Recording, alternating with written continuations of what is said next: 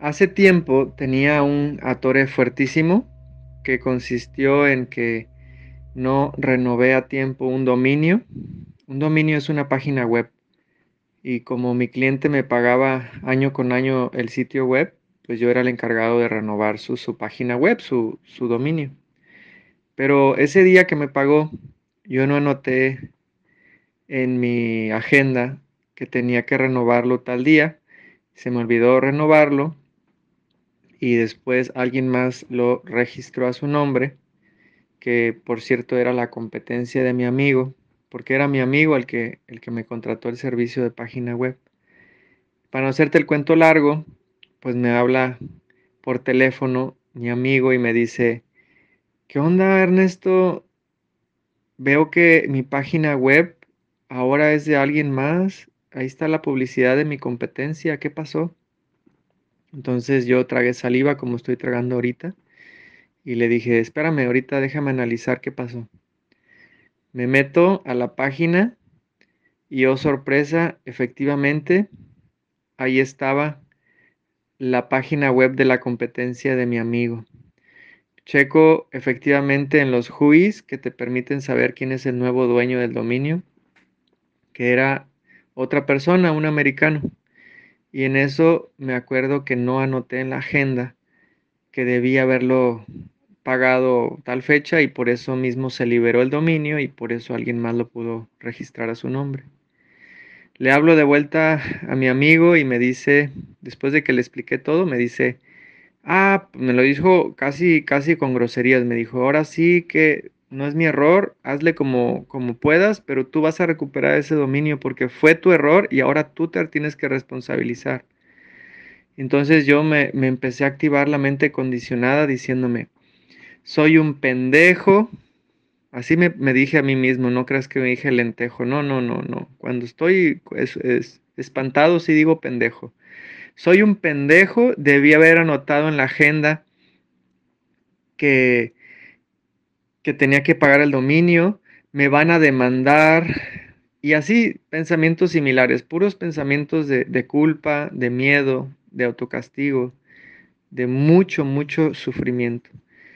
Y en ese momento estaba leyendo un libro de, de Esther Hicks y en, y en, el libro de Pide y se te dará está este ejercicio que te voy a enseñar hoy. En una hoja escribe todos los pensamientos que tienes sobre esta situación, sobre este problema. Entonces, en tu caso, hermana, pues tú tienes el, detalle ahorita con tu hijo, que si se está drogando, que si quién sabe qué, que quién sabe cuándo. Escribe todos los pensamientos que tengas sobre esta situación en una hoja. Yo lo hice cuando tuve este problema y los pensamientos que me salieron fueron puras pendejadas.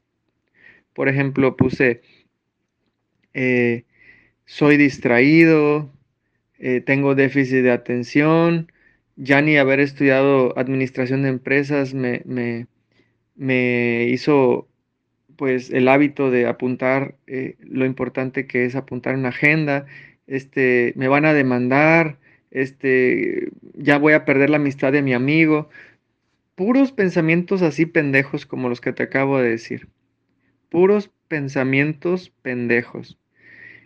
Pero dentro de esos pensamientos pendejos apareció un pensamiento del Espíritu Santo que es proactivo y que está en el instante santo. Y ese pensamiento es, puedo ir a hablar con el nuevo dueño del dominio. Cuando puse eh, en, hoja ese pensamiento, el siguiente paso en este ejercicio es observar todos los pensamientos y ver cuál te hace sentir mejor.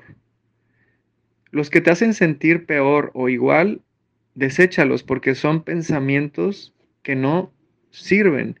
Imagínate que yo le hago caso a un pensamiento que me hace sentir peor o igual. Un ejemplo, el pensamiento de me van a demandar. Pues está como el cuento este de la persona que está abajo de un árbol y que tiene mucha hambre y dice, ¿cómo me gustaría tener una manzana? Y voilà, de la, de la nada aparece una manzana. Y luego dice, ah, canijo, ¿y cómo me gustaría tener un, licuado de fresa? Y pues aparece un licuado de fresa. Y lo dice, ay, qué padre, ya, ya me di cuenta que soy un manifestador. Me gustaría ahora una mujer que me diera un masaje en la espalda, aquí enfrente de mí una camilla. Y ¡buah! aparece la, la muchacha con la camilla lista para darte el masaje. Y entonces se pone en la, en la mesa y le empieza a dar el masaje. Y en eso, esta misma persona que había manifestado cosas maravillosas dice, ¿y qué tal si viene un tigre y me come? Y ahí se acaba el cuento. Cuando hice mi lista de las cosas que estaba pensando, me di cuenta que gran parte de mi mente estaba enfocada en el error, en lo que hice mal. Y sabes que de las 50 tal vez más cosas que apunté, solo había una, una cosa que me, que me hacía sentir mejor, que es ese pensamiento de puedo ir a hablar con el nuevo dueño del dominio. Es lo que hice, eh, puse manos a la obra, me fui, eh, pide, pedí cita con el señor, este, me dio una hora para poder hablar con el dueño de esa empresa de bienes raíces. Eh, era un americano, le expliqué la situación, le dije, sucede que yo me dedico a dar el servicio de hospedaje y dominio y diseño de páginas web. mi cliente pues tenía el dominio que usted registró, este tal vez lo conozca, se llama tal, y él me dijo, sí, sí lo conozco. Bueno, pues sucede que cometí un error, olvidé registrar, eh, renovarlo a tiempo y por eso usted lo pudo registrar a su nombre, pero quiero pedirle que me lo devuelva porque no es de usted.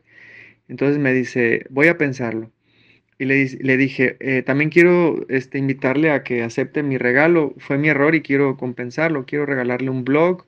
El blog sirve para posicionar en Google, bla, bla, bla, bla. También quiero regalarle unos DVDs que hablan sobre libertad financiera, posicionamiento en Google, marketing digital, etc. Aceptó mis regalos, le di el blog, le di los, los cursos de capacitación. Y después de un mes me hizo la larga porque mm, realmente no tomaba decisión.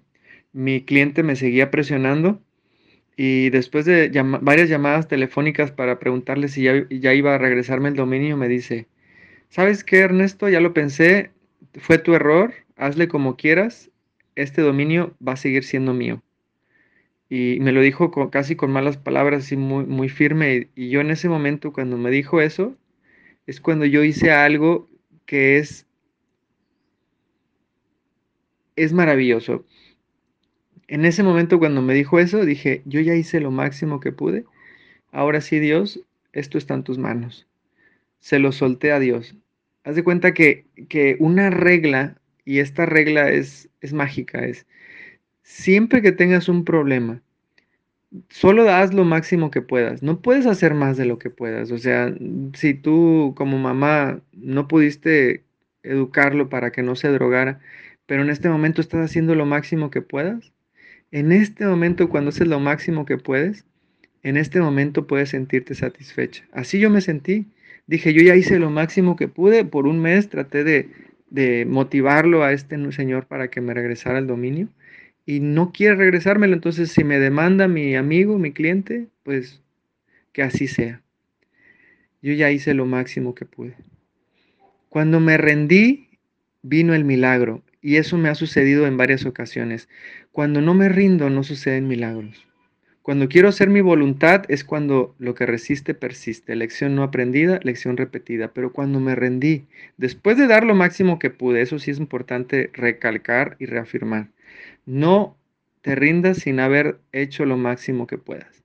Entonces me rendí y al día siguiente, milagrosamente, me vuelve a hablar este americano y me dice, ya lo pensé bien Ernesto, yo me reúno mensualmente en el AMPI, que es la Asociación de Bienes Raíces, donde se juntan todos los agentes de bienes raíces de Puerto Vallarta. Y me dijo, y, le veo la cara a, esta persona que es el que tenía el dominio. Dice, yo no quiero tener enemigos. ¿Cómo le hago para devolverte el dominio? Los milagros suceden cuando damos lo máximo que podemos, nos enfocamos en lo que nos hace sentir mejor y nos rendimos a la voluntad divina. Esto es mi experiencia y espero que te ayude. Haz este ejercicio, escribe en una hoja, observa esos pensamientos, date cuenta cuáles son los pensamientos que te hacen sentir mejor y no mires atrás. Solo haz lo que te haga sentir mejor. En otras palabras, sigue tu felicidad.